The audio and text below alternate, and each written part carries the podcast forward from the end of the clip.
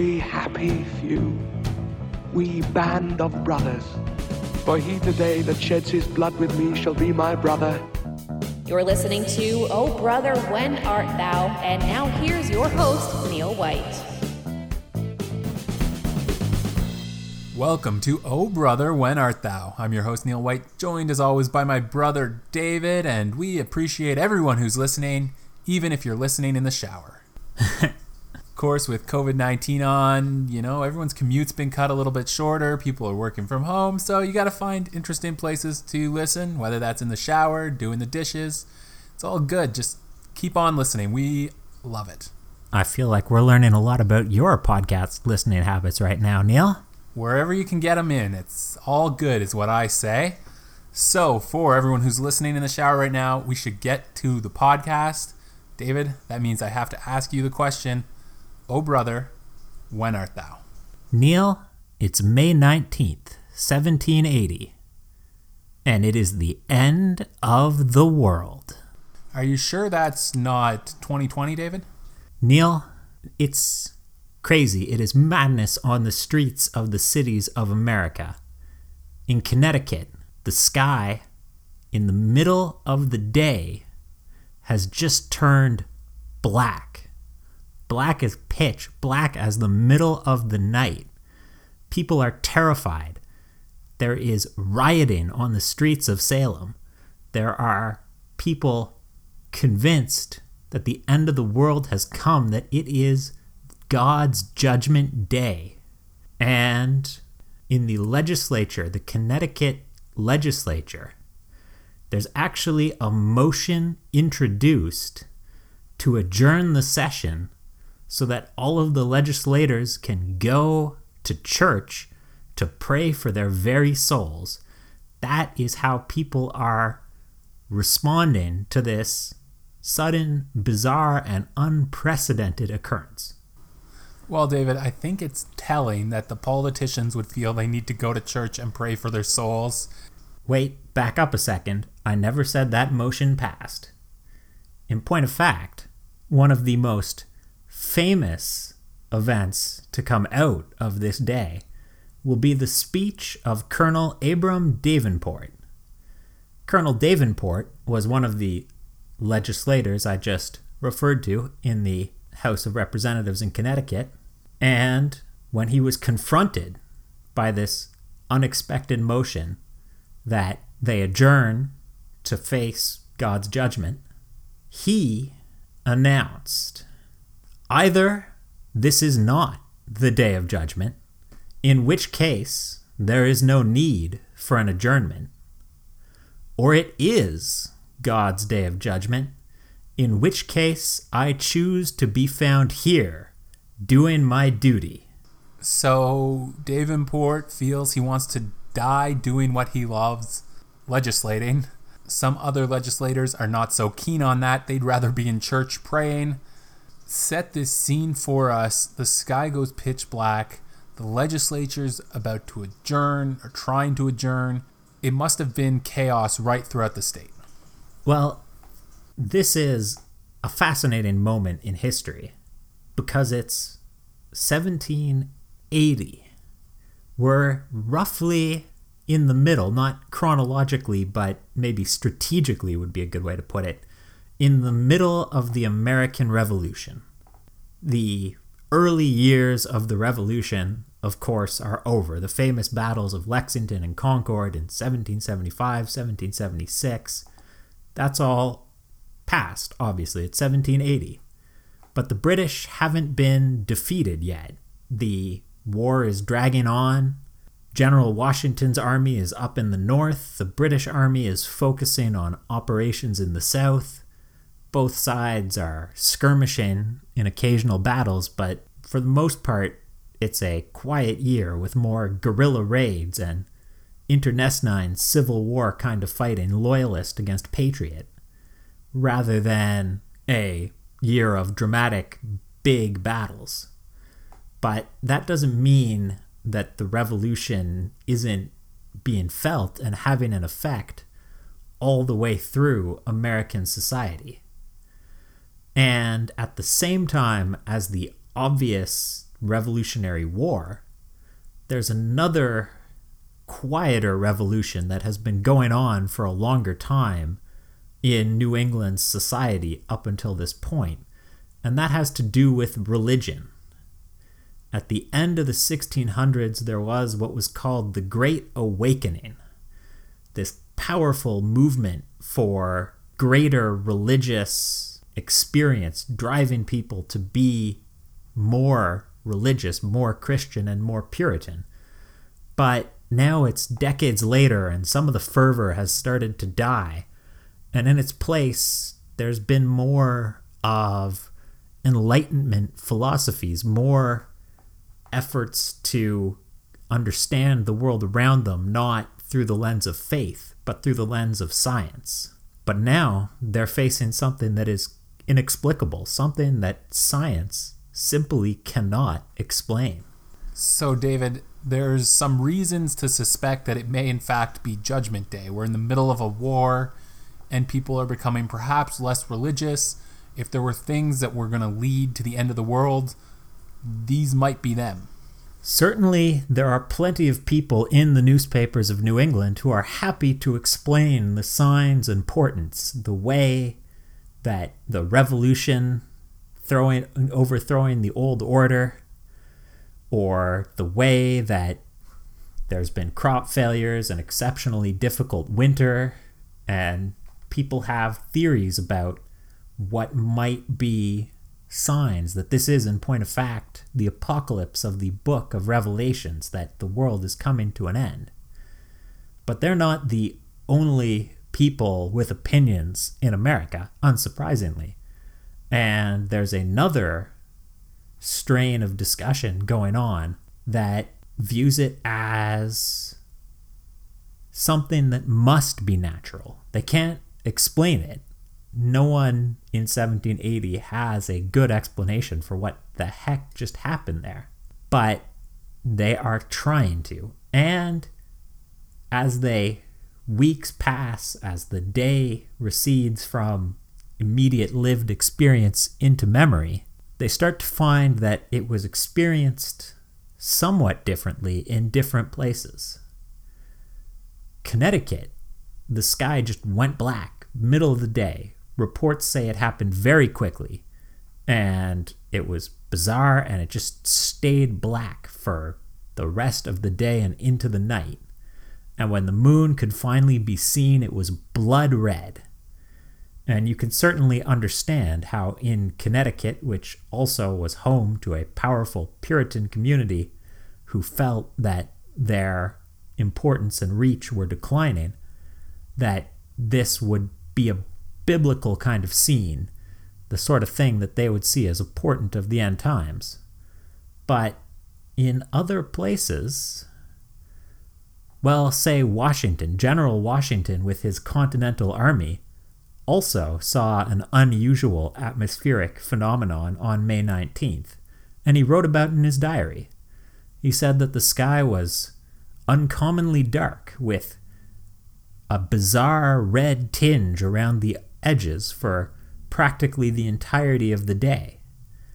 And certainly he was disquieted by the fact that the sun had disappeared, but he didn't view it in a religious sense at all. Washington was a committed deist, and he sincerely believed that it must have a rational explanation, which he simply was not privy to.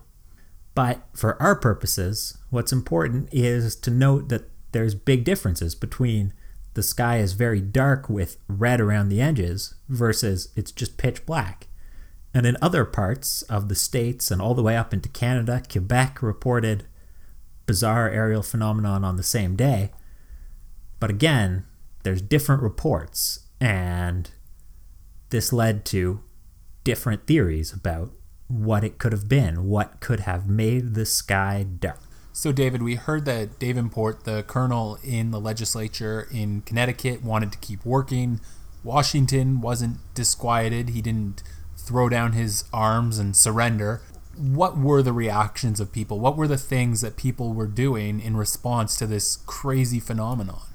Well, you had the full spectrum of human reactions. There are some clergymen whose diaries have come down to us who talk about how people were literally going to their houses and hammering on the door to try and pray with them, to have somebody pray with them because they viewed it as a religious phenomenon. But we also have reports from the town of Salem in Massachusetts, famous for its witch trials a century earlier, which reported that the sailors in the town were suddenly uncontrollable. They also felt that this was some kind of disaster, natural or supernatural, didn't matter. In the face of it, they were running through the streets, breaking open all of the alcohol that they could find, and accosting women who happened to be passing by. So many of the descriptions sound very quaint today, but it almost sounds like there was a full blown riot there. But then in other places, the only real references we have to it treat it like a joke. We have references from British loyalists in the colonies claiming that their superstitious and ignorant neighbors who clearly supported the revolution thought that it was the devil working for King George who was doing it. And there doesn't seem to be any serious suggestion that that's what people really believed. It was just another chance to continue the culture war between those who wanted to remain loyal to the monarchy and those who didn't. But then again, you have people, reports of farmers just going back inside. It's the day becomes dark as night and you can't see what you're doing. No point continuing work, just go back inside and get yourself a couple of hours of extra sleep. So different people react to it in different ways. A full gamut of response, David, from religious to alcoholism to just getting some sleep. So, David, obviously they couldn't explain it at the time, but we know that the world didn't end because we're here doing this podcast right now. So, there must have been some explanation for it. How long did it take to figure out what the heck was going on in 1780? Well, I've mentioned that in the weeks, as the weeks passed after this mysterious event, that people started to write to the newspapers about it. And after the first burst of religious enthusiasm, many of them were trying to find a scientific explanation. Now, a bunch of those scientific explanations are laughable today. Uh, there was one apparently sincere letter writer who wrote in trying to explain that clearly this was caused by the fact that the winter before had been unusually severe. He argued that since snow melting would become clouds, they must have just gotten so many clouds on this one random day in May that the sun was blocked out, which seems very unlikely now. But others had perhaps more plausible explanations.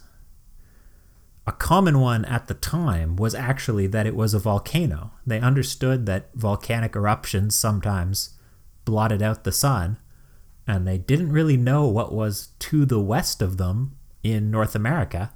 So the theory that a volcano just beyond the explored edge of North America had erupted was surprisingly common. But of course, modern science and modern explorations of North America have rejected the theory that there is a giant volcano that erupted in 1780 because we would have noticed that.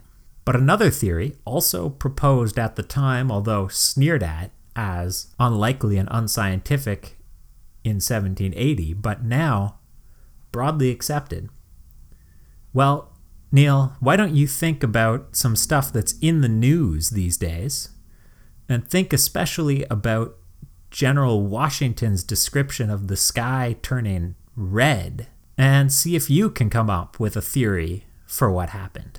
Well, David, it's interesting that you mentioned the volcano blocking out the sun. Of course, we don't have volcanoes like that here in North America that might have been active in doing this, but we have seen blocking out the sun from wildfires in the Pacific West Coast. So, was it possible that that might have been the answer?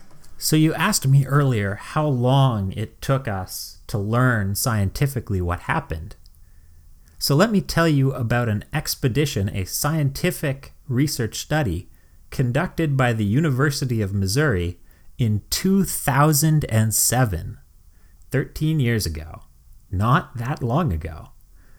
They were interested in the history of Algonquin Park right here in Ontario, specifically the history of its trees, which are studied by scientists for many reasons, including learning about the past of the climate, uh, learning about the levels of various gases in our atmosphere in the past, which are all very important topical reasons to research. But as they were collecting samples, another thing that they're capable of checking is through tree ring analysis, they can determine when there were forest fires based on the scarring inside of tree rings that only occurs when there's a major fire next to that tree in that year. And as it turns out, their research showed from tree samples gathered from across Algonquin Park, from some of the oldest trees in the park, widely separated in the park, I want to stress that, they found that there had been a major fire in 1780, and that given that some of the trees on the boundary of the park also showed signs of fire, it's very likely that it actually extended beyond the park, making it possibly massive, one of the largest fires in Ontario on record, if that's correct, although who knows.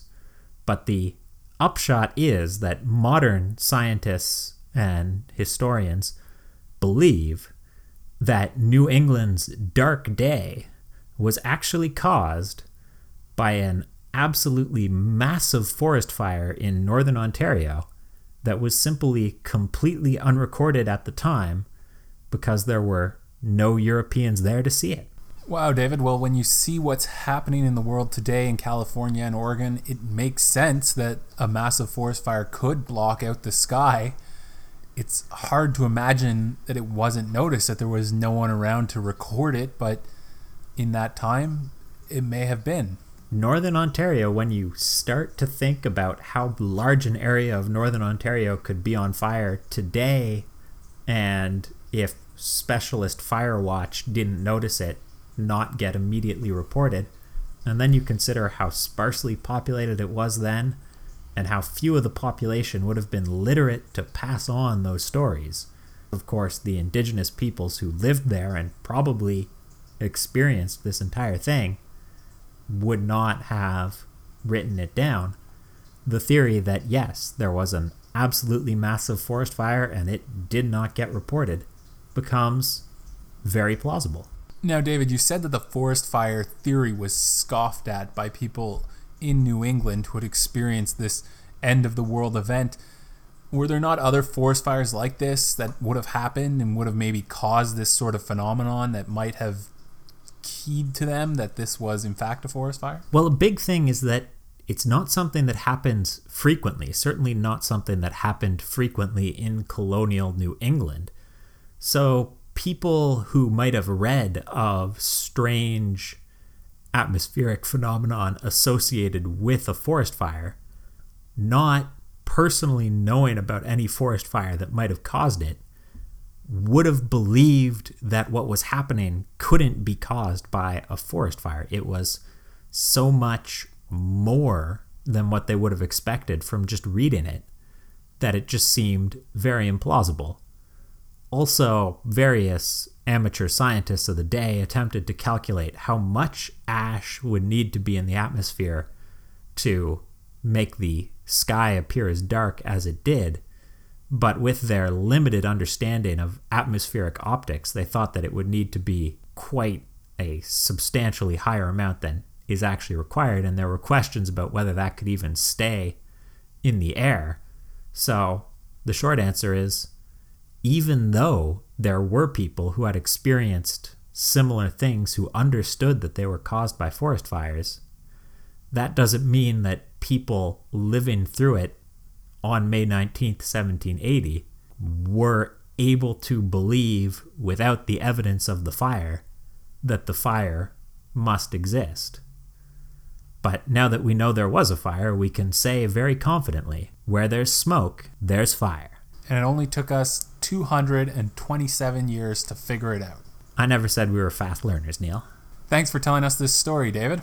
Thank you, Neil. I always enjoy telling these. And we're certainly hoping for the best for everyone experiencing forest fires right now.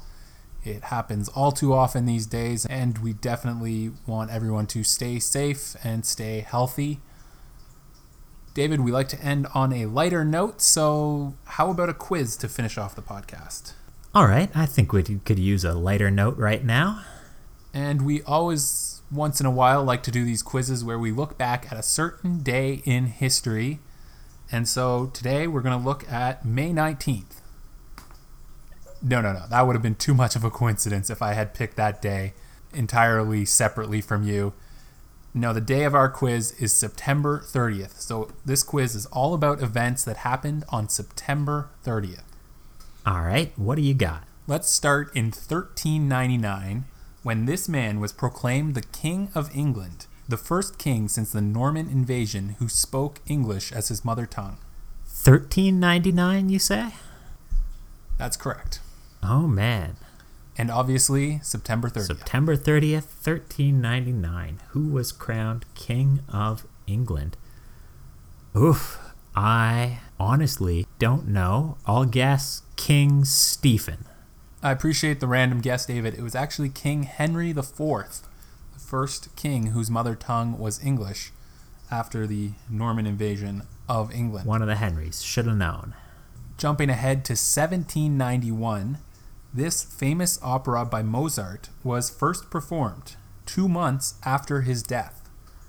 A posthumous opera by Mozart. Well, I'm actually not sure which of Mozart's operas was posthumous, so I'll just guess one of the more famous ones. How about The Magic Flute? You nailed it, David. First performed September 30th, 1791. In 1915, a soldier from this country fighting in the First World War became the first person to ever shoot down a plane with ground to air fire. The first person to shoot down a plane with ground to air fire. What country was he from? So I honestly don't know the answer, which means it's probably not Canada, but doesn't give me a lot more to go on. So I will guess France. France is a good guess, David. He was actually a Serbian soldier. Rajo Lucevic, my apologies if I'm mispronouncing that, he was the first soldier ever to shoot down a plane with ground to air fire, which reminds me of episode 41, The Cowboys and the Spy, David, in which the Canadians, also in 1915, were trying to shoot down planes using just a rifle. Not the most advanced of techniques, but everyone starts somewhere. And it worked for Rajo Lucevic, so there you go. A famous birthday on September 30th, David. In 1924, this author was born and he became famous with stories like Breakfast at Tiffany's and In Cold Blood. Breakfast at Tiffany's, wasn't that a movie? Many of his books did get turned into movies. The author of Breakfast at Tiffany's and In Cold Blood. I have no idea, just none at all. A favorite of Impressionist David, Truman Capote, very distinctive author. If you say so. And our final question for you. In 1968, the first airplane to be called a jumbo jet was unveiled to the public. What type of plane was it? A jet developed in 1968, unveiled on September 30th. The first to be called the jumbo jet. I do not know what it is, but when I think jumbo jet, I think the Boeing 747. So that will be my guess. You got it, David. The Boeing 747, perhaps the most famous plane ever, the first ever jumbo jet. Thanks for playing along, David. I always enjoy it, Neil. And thanks for listening.